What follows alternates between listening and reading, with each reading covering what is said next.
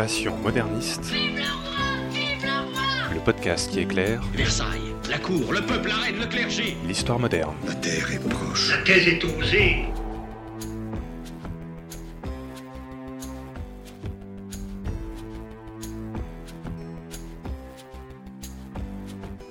Bonjour à toutes et à tous, bienvenue dans ce nouvel épisode de Passion moderniste. Dans ce podcast, nous vous proposons de rencontrer de jeunes chercheurs, en master ou en thèse, qui étudient l'histoire moderne. Et pour rappel, l'histoire moderne, c'est cette période qui s'est un peu glissée entre le Moyen Âge et l'époque contemporaine, c'est-à-dire en gros, hein, vraiment pour l'Europe occidentale, entre 1500 et 1800. Épisode 4, Antoine et quand pendant les guerres de religion, c'est parti. Il y a des gens que, que ça intéresse ce- personne. Bonjour Antoine Devin. Bonjour. Tu es doctorant à l'université de Caen, tu es sous la direction de Alain Hugon, et tu vas nous parler aujourd'hui de ton sujet donc de thèse. Tu t'intéresses à la ville de Caen pendant les guerres de religion, donc euh, dans la deuxième moitié du XVIe siècle, donc entre 1562 et euh, 1598. Et on verra que tu étudies plus précisément donc les jeux de pouvoir entre les gouverneurs plutôt catholiques et l'é- et l'élite civile plutôt protestante. Voilà, on a bien dressé le menu de cet épisode.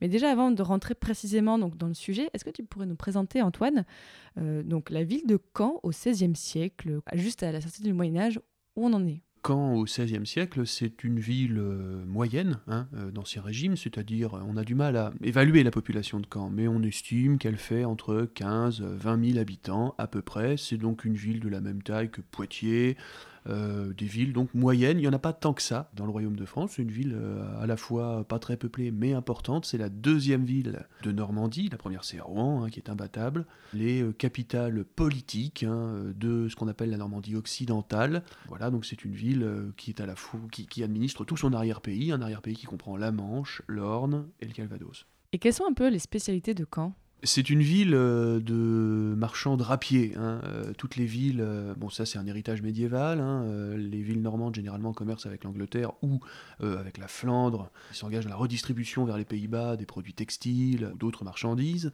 Et on sait hein, qu'il y a une aristocratie drapière, aristocratie marchande, très importante à Caen, qui a des fonctions politiques. Donc la première spécialité c'est ça, c'est cette activité économique.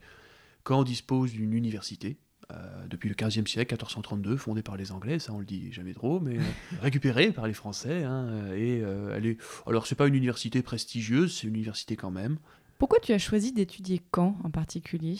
Bon, je suis normand, hein, je suis né à Lisieux, j'ai passé quasiment toute ma vie, on peut le dire, hein, entre Ouistreham et Caen, donc euh, euh, je fais mes études à Caen, à l'université, euh, donc c'est une ville qui déjà euh, était sensible. Et ben pourquoi Caen? Parce que je me suis aperçu que bah, c'est une ville dont on parlait surtout à l'époque médiévale, surtout à l'époque contemporaine.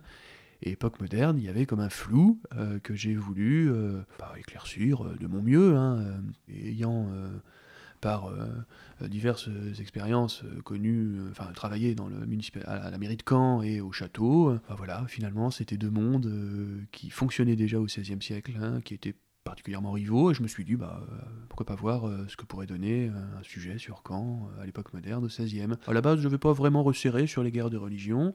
En première année de thèse, l'intitulé de la thèse était beaucoup plus large, hein, c'était vraiment les gouverneurs de Caen, ça a mangé sur le XVIIe siècle, peut-être le XVIIIe, c'était en fonction de ce qu'on pouvait trouver. Je me suis aperçu que la période des guerres de religion avait suffisamment de densité pour une thèse. Et là, tu es en combien d'années de thèse? Sixième. Sixième. Oui, en considérant bien sûr qu'il y a une thèse normale, enfin entre guillemets normale, se fait euh, en trois ans, mais euh, quand on est euh, salarié comme moi, on a le droit à des entre guillemets demi-années ou alors à des dérogations jusqu'à six ans. En, donc je suis à la toute fin. Donc, T'es pas le premier dans, dans le podcast Passion médiéviste, on avait reçu quelqu'un qui était en neuvième année de thèse. Donc Oui. effectivement, on voit qu'il y a vraiment, selon les parcours, c'est pas du tout la même euh, temporalité, Ouais. effectivement, pour les thèses. Ton sujet, il a pas mal évolué en, en six ans, j'imagine, euh, ou t'es fixé au bout de quelques temps? Oui, euh, il, il a évolué. hein, euh, donc je, bon, déjà, euh, pour réduire le sujet au niveau des seules guerres de religion, hein, bon, c'est quand même 30 ans. Et ensuite, dans la démarche, parce qu'à la base, je m'intéressais aux gouverneurs, donc à ceux qui géraient le château. Hein, donc le terme gouverneur, hein, il, il est pas à comprendre dans son sens moderne aujourd'hui. hein, un gouverneur serait plutôt, euh, comme aux États-Unis, euh, euh, quelqu'un qui s'occuperait d'une ville, mais vraiment au sens administratif, politique. À l'époque moderne, 16e siècle, un gouverneur, c'est avant tout c'est une autorité militaire. Donc le gouverneur de Caen, c'est celui qui s'occupe de la défense de la ville. Mais on, ça peut arriver qu'on trouve le terme gouverneur dans d'autres catégories, hein, notamment la municipalité, qui parfois sont appelés gouverneurs de la ville, mais au titre administratif. Donc, mon sujet au départ s'intéressait aux personnages militaires à la gestion de la défense de la ville. Petit à petit, je me suis aperçu que le côté administratif, les officiers civils, les relations euh, étaient tout aussi importantes et que c'était même deux mondes qui se jalousaient, euh, qui, euh, qui, étaient constamment en rivalité. Et j'ai plutôt réorienté mon sujet sur, sur ce rapport de force hein, qui existe entre l'administration, les officiers civils et les affaires militaires, donc le gouverneur. Et tu as étudié ces relations pendant le contexte des guerres de religion.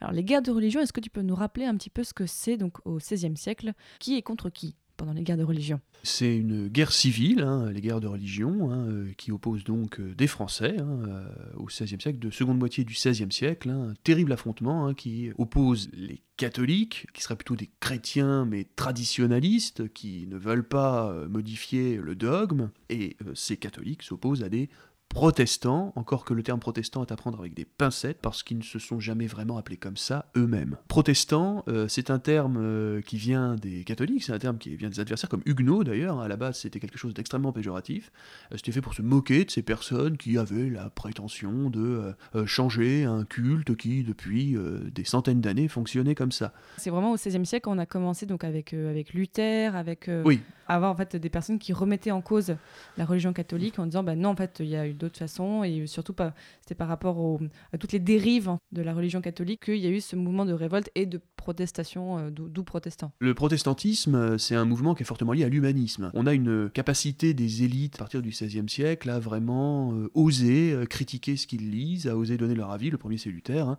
un humaniste donc c'est un quelqu'un qui parle latin forcément, qui s'intéresse aux écrits anciens, qui veut revenir aux fondamentaux de la Bible et qui s'aperçoit quand il revient aux fondamentaux de la Bible qu'il est traduit dans sa langue que bah, finalement euh, les catholiques, euh, enfin le, clergé et autres, c'est quelque chose qui a été complètement euh, extrapolé, construit. On parle de Luther parce que c'est le plus célèbre, mais finalement des luthériens en France au XVIe, il y en a, mais c'est pas la majorité. les protestants français sont beaucoup plus calvinistes, disciples ou inspirés de Jean Calvin, hein, qui est un réformateur français. Hein. il est né à Noyon, donc ce serait Picard aujourd'hui. Hein. Ce Jean Calvin va en 1536 euh, écrire un livre fondamental, hein, Institution de la religion chrétienne, qui va avoir une telle influence que bah, euh, euh, la plupart des petites églises réformées qui vont essaimer à partir du milieu du XVIe siècle un peu partout en France et notamment à Caen sont sur le modèle calviniste.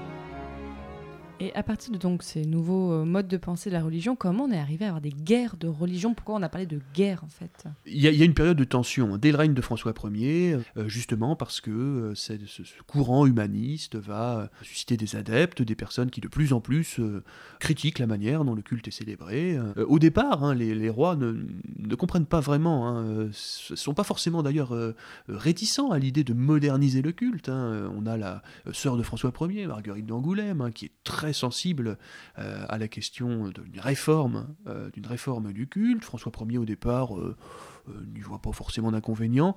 Et petit à petit, il se rend compte tout de même que cette euh, remise en cause du culte, cette remise en cause du dogme, touche à l'image de la royauté. C'est-à-dire la royauté qui est, dans l'idéal, euh, c'est comme ça qu'on la présente, sacrée. Et puisqu'on remet en cause un peu tout ce que les catholiques disent sur Dieu, on pourrait remettre en cause la légitimité de la royauté, même si, attention, hein, les réformés, enfin, ou les personnes qui cherchaient à moderniser le culte ne sont pas forcément opposées au roi. C'est juste que le, le roi craint que à force, il y ait trop de divisions. C'est pas du tout bon pour sa stabilité politique, pour la stabilité politique du royaume. Alors, au départ, euh, François Ier va essayer de trouver des solutions, mais très très vite, il s'agace. Euh, il s'agace de, de- voir que ces personnes persistent, et euh, on arrive à des premiers mouvements de répression, hein, euh, humanistes, des réformés. Le terme protestant est, anachronique. hein. Le protestantisme, c'est plutôt vraiment 1560, 1570, euh, et c'est toujours un terme qu'utilisent les catholiques. hein. Les rois, à partir de François Ier, vont au départ essayer de trouver une solution euh, à l'amiable, on pourrait dire. Petit à petit, ça marche pas,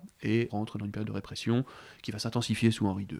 Et justement, les guerres de religion, c'est ce moment de rupture où non, c'est plus possible. Puisqu'on ne peut pas discuter, c'est un peu ça, hein, puisqu'on ne peut pas discuter, on va agir. On sait que dès, euh, dès le milieu du XVIe siècle, hein, des, des mouvements que l'on qualifie d'iconoclastes, hein, c'est-à-dire des mouvements qui cherchent à arracher les images dans les églises, euh, donc on a des groupes hein, de, de personnes qui trouvent ça tellement ridicule qu'elles elles en ont assez de le répéter sans être écoutées, elles vont les enlever. Donc elles rentrent dans les églises, elles dépendent les images, elles enlèvent le doré euh, partout, euh, Elle casse les statues aussi. euh, oui, alors au départ, c'est pas forcément très violent. Au départ, on enlève. Et puis, euh, à force de, de subir la répression, les réprimandes, Ouais, ils en avaient un petit peu marre. bah, les, les- moment. les statues sont replacées, on les enlève, on les replace. Et ben, au bout d'un moment, la meilleure manière de pas la replacer, c'est de la casser. Et petit à petit, on monte, on monte pardon, dans la tension, et jusqu'à l'explosion. hein, on a des, affrontements armés dès 1562. Le tout premier, c'est le massacre de Vassy. Il y a beaucoup d'historiens qui débattent là-dessus.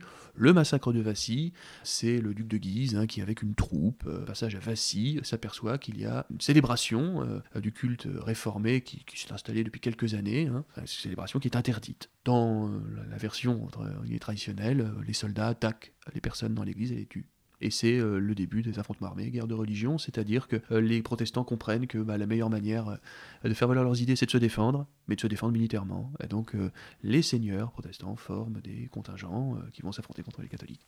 Tu nous as bien dressé un portrait général donc de, des guerres de religion. Non, mais c'est important parce qu'en fait, on va comprendre comment ces guerres de religion ont, eu un impact sur Caen? D'ailleurs, quelle est la place de la religion à Caen? Tu vas m'expliquer, c'est un petit peu complexe aussi là, en fait, parce que normalement, on se dit, oh, Normandie, c'est plutôt catholique en général. On voit que le culte protestant, donc en général, c'est plutôt développé dans le sud-est de la France. Moi, j'étais surprise de voir qu'à Caen, donc, il y a eu un culte protestant aussi. C'est vrai, euh, c'est un, épisode de l'histoire euh, normande qui a été un peu oublié, qui est redécouvert quand même depuis une vingtaine d'années. C'est que la Normandie euh, a été un, théâtre du protestantisme assez court.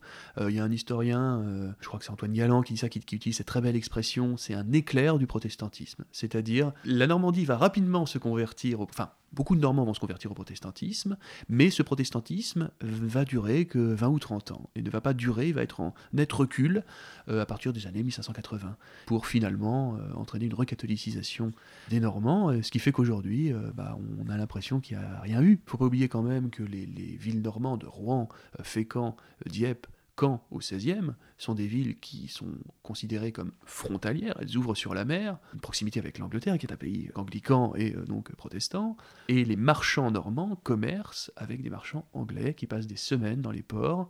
Il y a, il y a des, ce qu'on appelle des vecteurs de pénétration du protestantisme Oui, la dans les diffusion villes. des idées, c'est déjà faite en fait par la proximité de l'Angleterre. Et finalement, quand on, quand on ré- résume la ville de Caen à un port en proximité avec l'Angleterre et à une ville universitaire où il y a pas mal de gens du livre qui ont la capacité de lire la Bible et de la critiquer, on comprend euh, que les idées quoi, protestantes euh, euh, parfaitement essaimé. Ouais. C'est pas pour ça que Caen est une ville protestante. hein, on- y a, sur les 15-20 000 canets qu'on aurait au XVIe siècle, on pense que un bon tiers, peut-être jusqu'à la moitié, Ah oui, des canets seraient protestants. ouais. Et ce protestantisme est très bien répandu parmi les élites. On s'est aperçu que euh, la municipalité, alors à l'époque on appelle ça des échevins, un, un échevin, c'est un conseiller municipal, il y en a six à Caen, euh, donc les six conseillers municipaux seraient euh, protestants, au même titre que les, les baillis, les conseillers présidiales qui sont des juges, hein, qui rendent la justice à Caen, sont acquis à la cause protestante. Alors c'est- toute la, la complexité de l'affaire, c'est-à-dire ils sont chargés d'appliquer une législation royale qui est volontairement hostile au protestantisme. Parce que les, les rois sont catholiques. Et les rois voilà. sont catholiques, bien sûr. hein.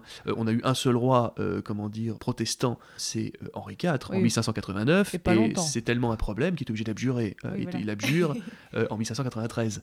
Mais il a été tout de même protestant 4 ans. Mais pas évidemment à l'époque de, de- de François Ier, Henri II, Charles IX, Henri III. Ouais, ils sont très cathos. Ils sont catholiques, bien sûr. Et ils, ils essaient de régler ce qu'ils considèrent comme un problème, mais, mais ils n'ont pas le choix de, de faire acte d'autorité. Donc ils ont des mesures de rétorsion à l'encontre des protestants, mais les personnes chargées de les appliquer, à Caen notamment, sont protestants eux-mêmes. Il y a vraiment au sein de la ville des tensions entre les élites elles-mêmes qui sont voilà, soit protestantes, soit catholiques. Oui, c'est ça. Les élites, le- ce qu'on appelle le corps de ville, donc l'ensemble des officiers civils de Caen, euh, sont majoritairement protestants au milieu du XVIe siècle. Par contre, euh, les autorités militaires, par exemple, elles sont catholiques. Et on comprend bien, euh, on voit bien nettement, hein, même si on n'est pas forcément dans les réalités du, du siècle, on comprend bien que ça peut, pas, ça peut mal marcher. Il y a un moment où ça ne, ça ne peut pas fonctionner. Tu as étudié notamment un de ses gouverneurs qui s'appelle Raymond de Lago, c'est ça? Oui, Qui c'est Raymond de Lago? C'est quoi son parcours? Il est gouverneur, je tiens à préciser d'emblée, hein, euh, il n'est pas gouverneur en titre, Raymond de Lago. Le vrai gouverneur de Caen à ce moment-là, c'est un très grand personnage qui est très connu dans l'histoire de France, c'est Anne de Montmorency, connétable de France. Une femme? Euh, ah non, euh, Anne Ah. de- alors le, le prénom Anne est mixte à Ah. l'époque médiévale, donc c'est un homme. Euh, c'est D'accord, un- attends, oui. médiéval, mais on est au XVIe siècle? Oui, mais ils ont, ils ont eu euh, des traditions qui sont issues de l'époque médiévale. Je, je savais pas du tout ça. Si, si, il y a Anne de Montmorency, est un, bien sûr un homme, il est connétable, et il s'appelle Anne parce que sa marraine est Anne de Bretagne, duchesse de Bretagne, Ah qui oui, lui a donné son prénom. Et Montmorency, parmi ses multiples commandements, attention, hein, Montmorency, il possède euh, 135 châteaux, 600 fiefs, quand vous- on peut parier qu'il n'en ait pas grand-chose à faire, c'est juste qu'il est attiré par les revenus de la charge. Évidemment, Montmorency, qui est un très grand personnage, il est gouverneur de Caen, mais il est jamais là. Il a besoin, pour euh, assurer son- autorité euh, à Caen, d'avoir un, ce qu'on appelle un lieutenant, Comme aujourd'hui les députés qui sont maires de ville mais qui en fait s'occupent pas trop de ville et qui sont députés, euh, voilà, en fait, ils ont un, il y a quelqu'un finalement au local qui s'occupe. C'est ça, ils ont un adjoint qui est toujours là, et euh, on appelle ça un capitaine, un lieutenant. Alors, euh, le vocabulaire dans ces régimes est toujours imprécis par nature. hein. Donc, donc, quand on dit lieutenant, capitaine, gouverneur, ce que vous voulez, c'est le même euh, personnage. Euh, ça veut dire que c'est celui qui seconde le gouverneur, mais qui en réalité est le gouverneur présent. Donc là c'est Raymond de Lago qui en fait euh, concrètement s'occupe de la ville. Quoi. Oui, alors ça, c'est un personnage qui n'était pas du tout connu. C'est mes recherches qui ont permis de le, de le découvrir. Bah, Bravo. Euh, merci, euh, parce que c'est pas toujours évident. Enfin, les archives du XVIe siècle sont alors à la, sont, sont la propriété de la personne, hein. c'est-à-dire que Raymond de Lago, il a ses archives, et quand on travaille sur Raymond de Lago, eh ben, il faut chercher dans les chartriers, on trouve des documents sur Caen, par exemple. Il est béarnais, hein, donc, donc on trouve des documents sur Caen euh, aux archives de Pau, par exemple. Comment le Béarnais s'est retrouvé euh, à Alors, Caen oui, euh, ça c'est un, c'est une vraie question, d'autant plus que, euh, je le précise toujours, hein, parce que c'est pas forcément euh, bien su, quand on est béarnais au XVIe siècle, on est un étranger. Le Béarn ne fait pas partie du royaume de France. Ah oui. il fait partie du royaume de Navarre. C'est à partir d'Henri IV, qui sera roi de Navarre et de France, que le Béarn fera partie, sera une terre française. Mais euh, quand Raymond de Lago, au milieu du XVIe siècle, lui, euh, euh, est béarnais, c'est un étranger. Avec un, un parler sans doute euh, coloré hein, qu'on peut imaginer. Oui, à Caen il devait détonner quoi. Euh, oui, il faut bien comprendre aussi qu'il n'y a pas de patriotisme à l'époque. Quand on est béarnais, euh, qu'on arrive à Caen, tout le monde vous regarde, vous parlez bizarrement. En plus, il y a une espèce de mépris, c'est-à-dire les, les Canets, les Normands, se demandent mais qu'est-ce que ce type, qu'est-ce qu'il vient faire là On comprend rien à ce qu'il dit. Euh, Il faut bien comprendre qu'il est, voilà, d'emblée, la relation est un peu euh, tendue entre les Normands et ce gouverneur étranger qui arrive au milieu du XVIe siècle, Raymond de Lago. Mais on sait pas pourquoi il est arrivé là? Si, euh, Ah. c'est le roi qui le nomme. Généralement, le euh, second du gouverneur est nommé par le gouverneur lui-même. Il est proposé au roi et le roi euh, accepte sans trop de difficultés. Mais les guerres de religion ont posé un problème. Il y a eu des révoltes dans les villes. hein. On a, je vous ai parlé de l'iconoclasme, donc il y a eu des pillages d'églises euh, faits par des euh, habitants. Il y, a, il y a des troubles. Et le roi, qui veut absolument reprendre le contrôle à la fois de la Normandie et des, villes comme Rouen, Caen, qui se sont révoltés. hein. Contre quoi, on sait pas trop. Il faut bien comprendre qu'à Paris, euh, ou même dans les, résidences royales, pff, Caen euh, est mal maîtrisé, on sait pas ce qu'ils veulent. Euh, on sait juste qu'il y a eu de la casse. Euh, C'est comme dans Camelot en fait, on proteste mais on sait pas pourquoi. oui, c'est peut-être un peu ça. Euh, en tout cas, c'est perçu comme ça par le roi. On dit mais qu'est-ce qu'ils veulent euh, Pourquoi ils cassent tout Euh, Et, et, le roi, cette fois, entend être beaucoup plus scrupuleux, beaucoup plus précis sur la désignation du capitaine qui va gérer l'ordre hein, et la défense de la ville. Et Montmorency se voit imposer ce militaire béarnais. Le roi informe Montmorency qu'il a nommé Raymond de Lago comme son assistant gouverneur de Caen, et c'est comme ça. Donc c'est un acte d'autorité. On saura jamais vraiment les relations entre Montmorency et Lago. Là c'est quel roi qui a nommé euh, Euh, c'est Charles IX. Charles IX, donc c'est euh, le successeur de François II. C'est un des fils de Henri II et Catherine de Médicis. Mais pourquoi il avait nommé lui en fait? Parce que la, la- la Navarre n'était pas encore en France, donc comment il a pu nommer voilà, Là, juste, je comprends pas comment. Donc, Oui. euh, il a nommé un Béarnais qui n'est pas en France. Il l'a nommé comme capitaine d'une ville en France. Alors, euh, Raymond de Lago, c'est un cadet de Béarn. hein, euh, C'est-à-dire, c'est pas l'aîné, et dans la coutume béarnaise, les cadets n'ont quasiment rien. en héritage. Et ils sont encouragés à se le constituer eux-mêmes. Ça veut dire que bah, euh, Raymond de Lago, euh, qui a une éducation relativement courte, va essayer de trouver un métier qui pourrait lui permettre de se constituer un patrimoine, et ce meilleur métier à l'époque, euh, c'est la guerre. Et beaucoup de Béarnais, de cadets de Béarn, servent dans l'armée du roi de France, et ça leur permet de, voilà, de se faire valoir, et Lago, euh, avec son frère d'ailleurs, ils sont deux, hein, euh, bénéficie d'une assez bonne réputation euh, au sein de l'armée au 16e. Il a participé à pas mal de campagnes, notamment contre les Espagnols. C'est tout, le- tout le paradoxe des Béarnais. C'est culturellement, ils sont. Ils seraient plus proches de l'Espagne, hein, au niveau de leur langue, au niveau de leurs coutumes, mais ils ont tellement peur de se faire intégrer au, au royaume d'Espagne, qui commence à devenir gigantesque hein, au milieu du XVIe siècle, que les, les cadets de Béarn auraient tendance à, pour exister, à choisir le grand rival du roi d'Espagne, qui est le roi de France. Et cette présence des, assez forte hein, de soldats béarnais dans l'armée royale française fait que des, militaires pardon, étrangers se distinguent, apparaissent aux yeux du roi, et Lago fait partie de cela. Donc il se retrouve donc euh, nommé à Caen. Oui. Ça fait un petit peu loin pour lui. Dans le contexte des, guerres- des- des guerres de religion, comment ça se passe euh, avec lui? Lago, euh, il est choisi pas par hasard. Il est choisi parce que c'est un militaire dur, il est choisi parce que c'est un catholique intransigeant. D'autant plus qu'il est vraisemblablement dans la confiance de la famille des Guises, hein, des ducs de Lorraine, qui sont les grands rivaux des Montmorency. C'est vous dire à quel point euh, Montmorency a dû apprécier la nomination de Lago. Euh, mais Charles IX et Catherine de Médicis, hein, bien sûr, parce que Charles IX, il a, euh, quand il nomme Lago, il a 13 ans.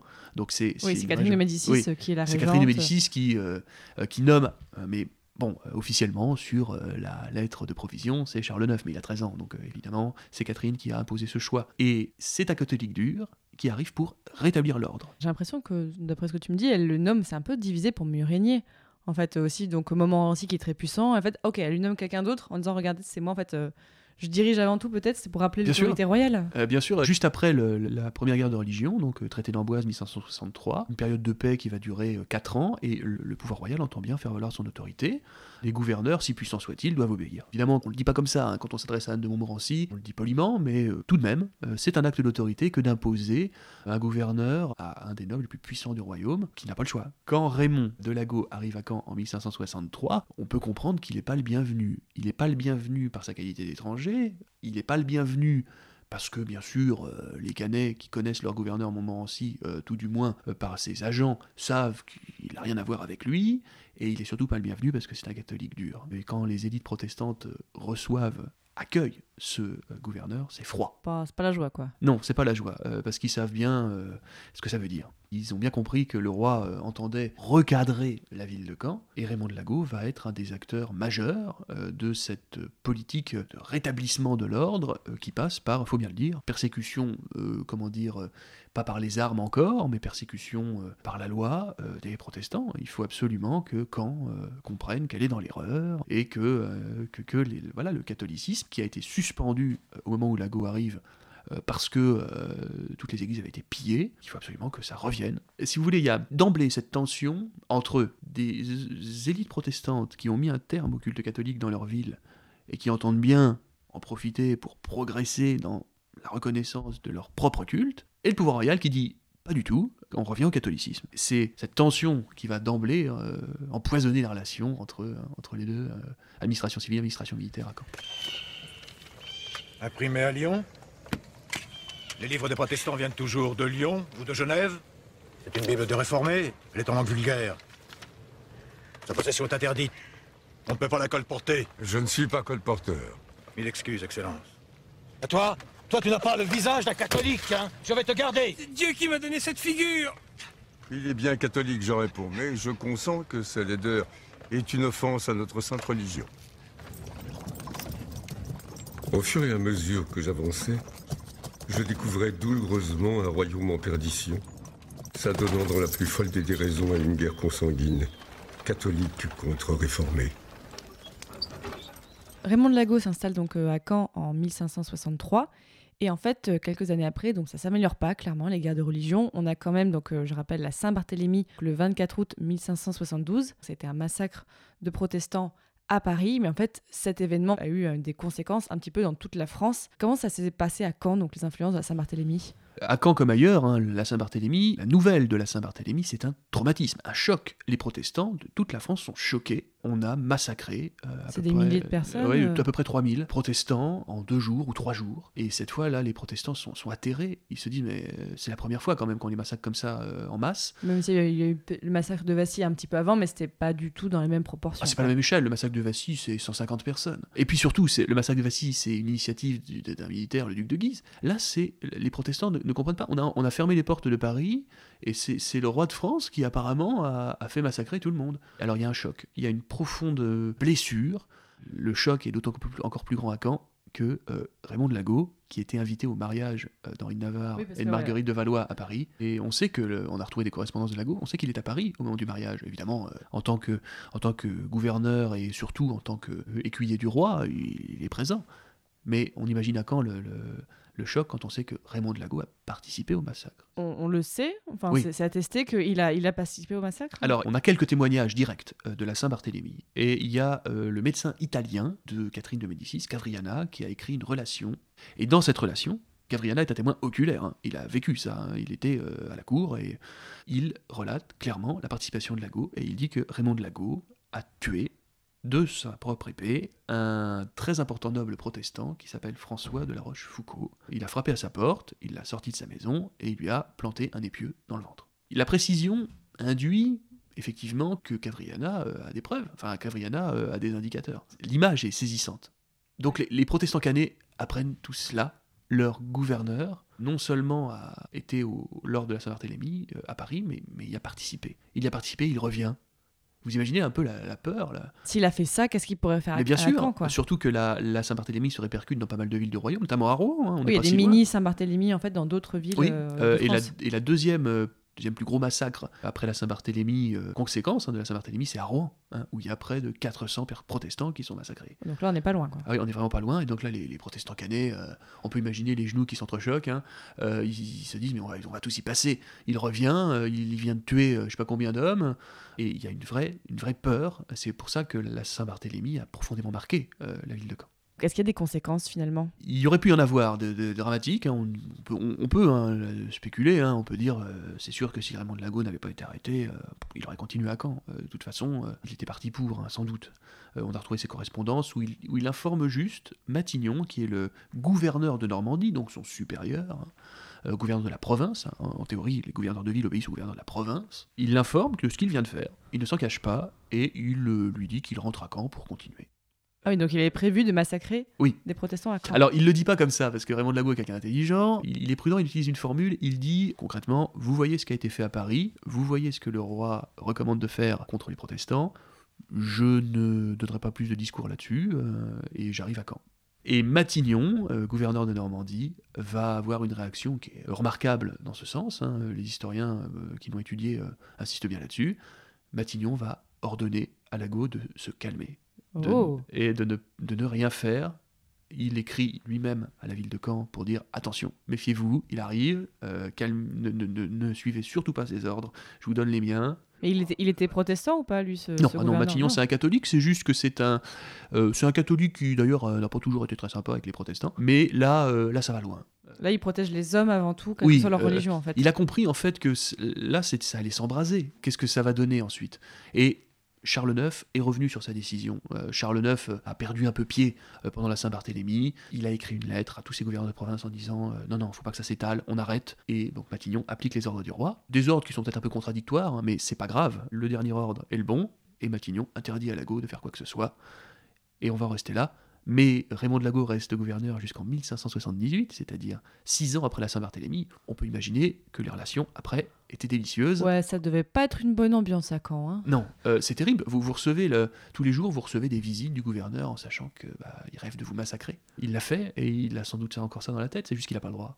Mais donc, il n'y a pas eu de massacre à Caen, il n'y a pas eu de. Non, il n'y a pas eu de violence. Il y a eu des tensions énormes. Il y a eu peut-être quelques débordements. On est, on est un peu troublé de voir que euh, certaines sources s'arrêtent le jour même où euh, certaines sources protestantes s'arrêtent le jour même où Raymond de Lago revient à Caen, c'est-à-dire le 31 août 1560. C'est-à-dire les sources s'arrêtent. Euh, les sources s'arrêtent, c'est les, donc les, les registres protestants de Caen, par exemple. L'enregistrement des baptêmes, l'enregistrement des offices euh, de l'église réformée de Caen s'arrête pendant une longue période, et cette période commence le 31 août 1572, jour où Lago revient à Caen. Finalement, on pourrait dire... euh, On fait gaffe euh, pour se cacher de lui, en fait ou, ou- c'est pas qu'on se cache, c'est que il semble que le culte soit interrompu pendant quelques... Il y a, un- il y a Par précaution, en Oui, fait. bien sûr. On va pas se montrer, on va pas. euh, Bien sûr, il y a une peur, une méfiance terrible. On se dit, bah, s'il nous surprend, ça va être comme facile. Il va nous ouvrir le ventre. Donc on se, là-dessus, les, les- comment dire, les ministres protestants, du ministre, et ceux qui célèbrent le culte, hein, bien sûr, sont perturbés, troublés. euh, et c'est à ce moment-là, après 72, euh, qu'une politique de recatholicisation des élites euh, va être lancée par le roi. Charles IX, même s'il veut pas massacrer tous ces sujets, profite de la Saint-Barthélemy. C'est-à-dire qu'il se dit, bon, les protestants ont peur, c'est le moment de lancer une grande politique de conversion qui va durer jusqu'à sa mort en 74. Et pendant deux ans, bah, les Canets vont abjurer. C'est à partir de 72 hein, que, comme dans les autres villes du royaume, le protestantisme recule. Ce qui constituait peut-être la moitié de la ville en 62 ne constitue qu'un petit tiers en 74. Et ils abjurent totalement ou est-ce que peut-être le culte peut être célébré euh, discrètement comme les juifs en Espagne 15e, euh, euh, peu de temps avant en fait? Oui, le culte est euh, suspendu. hein. Le culte est suspendu par le pouvoir royal jusqu'en 1576, hein, a priori. Il est toléré dans le privé, mais pas dans le public. Euh, C'est-à-dire, on n'a pas de culte public protestant euh, à Caen, et donc c'est aussi pour ça. Donc ça s'arrête, ça s'interrompt. C'est cohérent finalement, hein, avec le fait qu'on ne trouve pas de source. On comprend bien donc euh, euh, cette période de tension que les euh, protestants finalement euh, sont dans l'expectative. Ils attendent quelque chose, mais jusqu'à sa mort, Charles IX ne donnera rien. Et c'est plutôt Henri III avec euh, euh, l'édit de Beaulieu 1576 qui aurait tendance hein, à revenir en arrière et à euh, autoriser de nouveau un culte à partir du moment où il est encadré euh, dans les villes. Donc tu travailles donc sur Caen et les gouverneurs jusqu'en 98 pourquoi tu t'arrêtes en 1598 Parce que c'est l'édit de Nantes, hein, tout simplement. Ah bah oui, c'est vrai. Euh, c'est l'édit de Nantes et... euh, la Linan, f- tu peux rappeler ce que c'est déjà? Euh, L'édit de Nantes, c'est ce traité hein, euh, rédigé par Henri IV euh, qui trouve une vraie solution, ce qui arrive à imposer, même si c'est dans la douleur, hein, parce que Henri IV va mettre des années à le faire appliquer par tous les parlements de province. Euh, je précise que euh, on dit toujours l'édit de Nantes en 1598, mais c'est l'écriture de l'édit de Nantes. Pour qu'une loi soit effective dans le royaume de France sous l'Ancien Régime, il faut qu'il soit enregistré par chaque parlement de province. Et le parlement de Normandie n'enregistre l'édit de Nantes qu'en 1609. Dans quelles conditions le meurtre? Bah, c'est- Les conditions, c'était la guerre, quoi. Euh, Ah oui Attention, euh, parce que la guerre, c'est c'est pas pareil. Hein? Si vous voulez que je vous dise, vous me demandez si j'ai tué, je vous réponds. oui, mais c'était une guerre pourquoi? Par exemple, si c'est pour défendre les valeurs de l'Église, ça, ça, là, c'est bien. Là, là, même, vous pouvez faire preuve de cruauté. Vous- je vous y encourage. Hein? D'accord. Et que- euh, dans quelle euh, circonférence à peu près ça a lieu? Euh, nous, je sais pas, on devait être sur une piste pour le Graal. Le Graal Ah, c'est bien ça, le Graal Tu nous disais en début de- d'épisode, tu es donc dans ta sixième année de thèse. Oui. Bon, je sais qu'il faut pas trop poser cette question normalement, mais comment ça va Ça va bien. Non, ça va très bien. J'ai doublé les doses de café, mais. euh, mais euh, non, non, Attention quand mais- même. hein. non, non, non, non, mais euh, ça va. C'est c'est assez euh, épanouissant quand même hein, de, euh, de, de travailler sur quelque chose qui voilà qui n'est pas forcément bien vu avant. Et donc, euh, bah euh, oui, alors il y a des moments de fatigue, il y a des moments où on est obligé de faire des pauses, hein, ce que j'appelle des jachères intellectuelles, où pendant, pendant trois semaines on touche à rien parce qu'on peut plus. Et puis, bah. euh, mais on reprend, on reprend, et euh, ça va. Euh, Donc là, tu voudrais faire encore combien de temps ta thèse? Enfin, tu, tu vois, euh, t'arrives à voir un petit peu la fin ou pas encore? Je suis, je suis en train de l'écrire. Le plan est bloqué. euh, Je suis en phase d'écriture. Il me reste une petite moitié à écrire. Dans un an, je serai sans doute bien, bien avancé. En parlant de ta thèse, tu travailles à côté Tu fais quoi? Je suis euh, euh, médiateur culturel, guide conférencier à l'Abbaye aux Dames euh, de Caen, donc qui est le conseil régional de Normandie. Je fais de la valorisation touristique et des visites guidées. je fais découvrir le bâtiment, bâtiment de l'Abbaye aux Dames, donc bâtiment conventuel, ancien monastère et église abbatiale, hein, qui est fondé par la, la reine Mathilde. hein, donc c'est un bâtiment médiéval, c'est tout le comble hein, pour un moderniste. On revient toujours au Moyen-Âge, de toute Oui, façon. c'est hein. ça, Désolé, c'est le bon, Moyen-Âge, ouais. on, y revient Je toujours. me console un peu en disant que le monastère est 18e. hein. Je fais découvrir ce euh, formidable bâtiment d'ailleurs. hein. J'en profite pour faire un peu de publicité. Bah, bien sûr, on mettra en description de l'épisode, on mettra des, les références si les gens veulent y aller, hein, avec plaisir. C'est euh, voilà. Puis même s'ils veulent ensuite euh, me rencontrer pour parler euh, avec moi de- de- du sujet, de la thèse, euh, pourquoi pas. Tu es en phase de rédaction, mais euh, par exemple, donc là on est en train d'enregistrer, mais tu m'as dit que cet après-midi tu allais quand même aux archives. Donc là tu continues quand même d'aller voir des archives ou c'est c'est encore minoritaire comme travail? C'est devenu minoritaire. hein. Il y, a, il y a une grosse phase de dépouillement qui est celle des premières années de thèse, et puis ensuite on a une phase d'écriture. Mais il n'y a rien à faire. Euh, écrire, c'est réfléchir, et euh, quand, on, quand on met en forme, des questions nouvelles apparaissent. Euh, on s'aperçoit que quand on écrit, bah, il y a des points qui sont imprécis, qui sont peut-être mis en doute, on voudrait vérifier.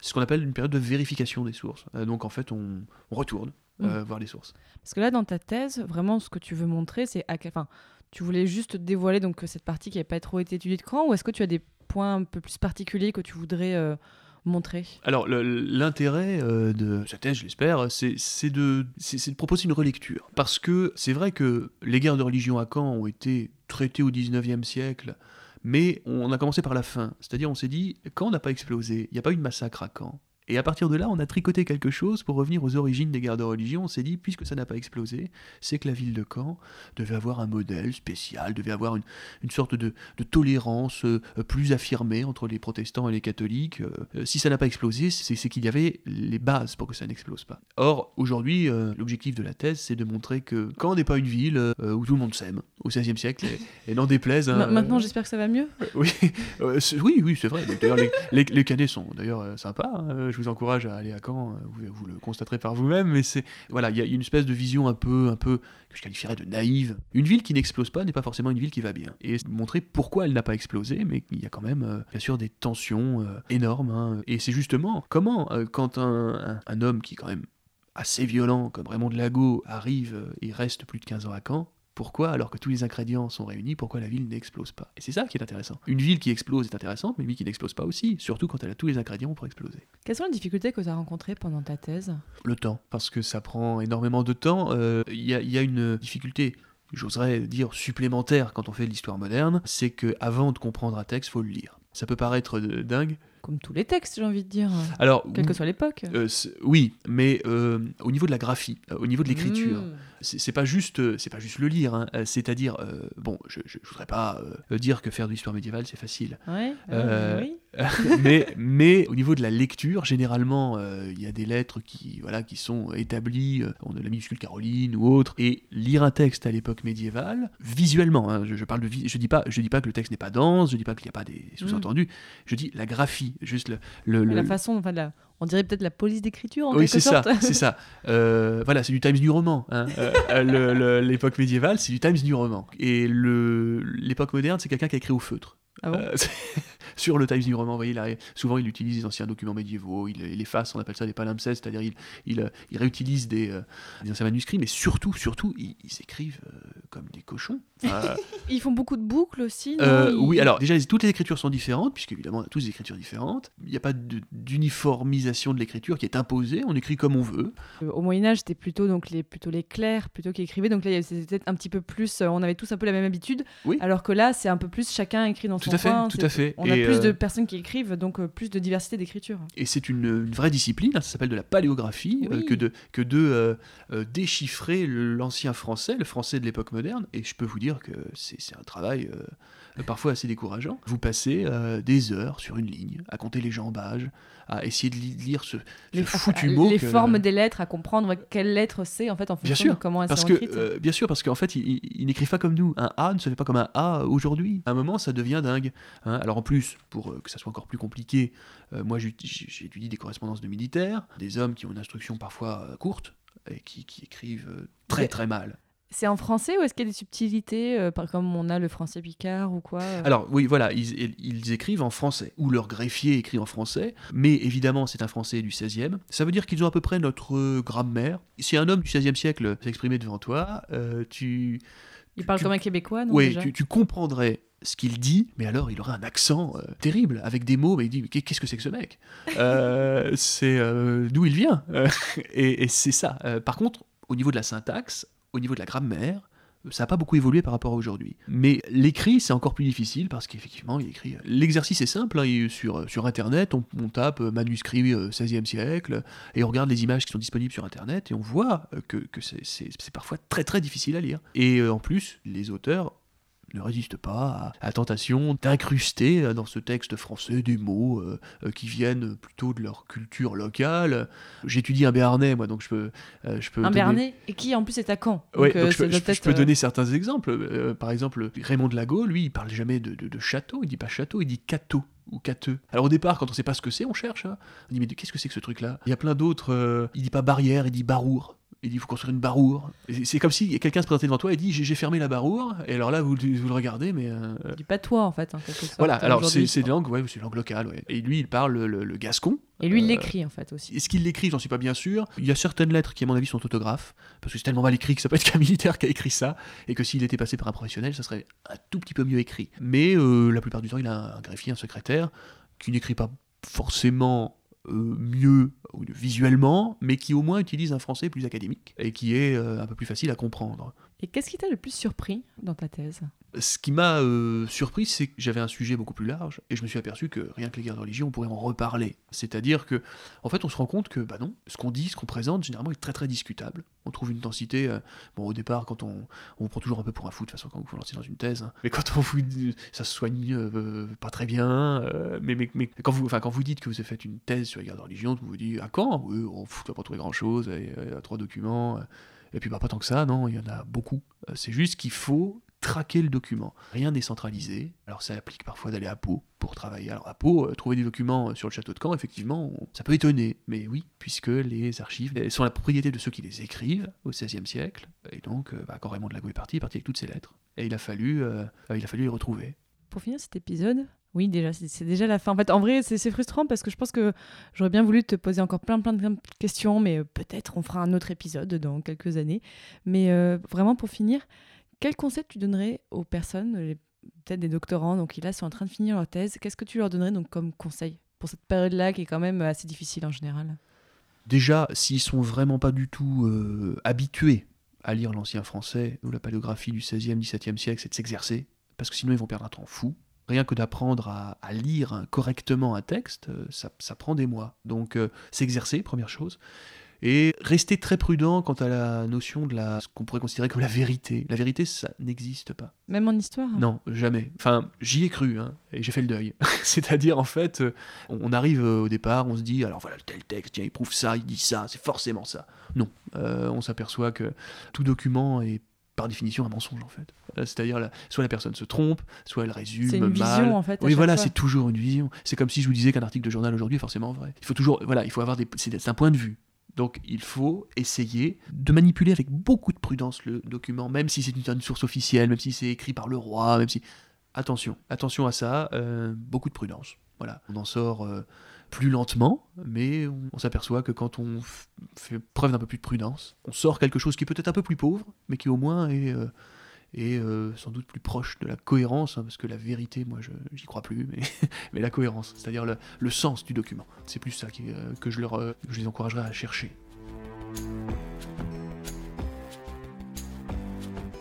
Maintenant, chers auditeurs, vous en savez un petit peu plus sur les guerres de religion, déjà, et aussi sur la ville de Caen. Donc, euh, merci beaucoup, Antoine Dauvin.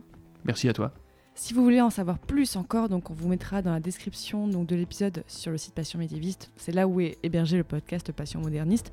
Vous retrouvez donc toutes euh, les informations. On vous mettra même donc euh, des, des indications bibliographiques, donc des livres pour aller plus loin. Et dans le prochain épisode de Passion Moderniste, on parlera de mariage à la cour de Louis XIV. Salut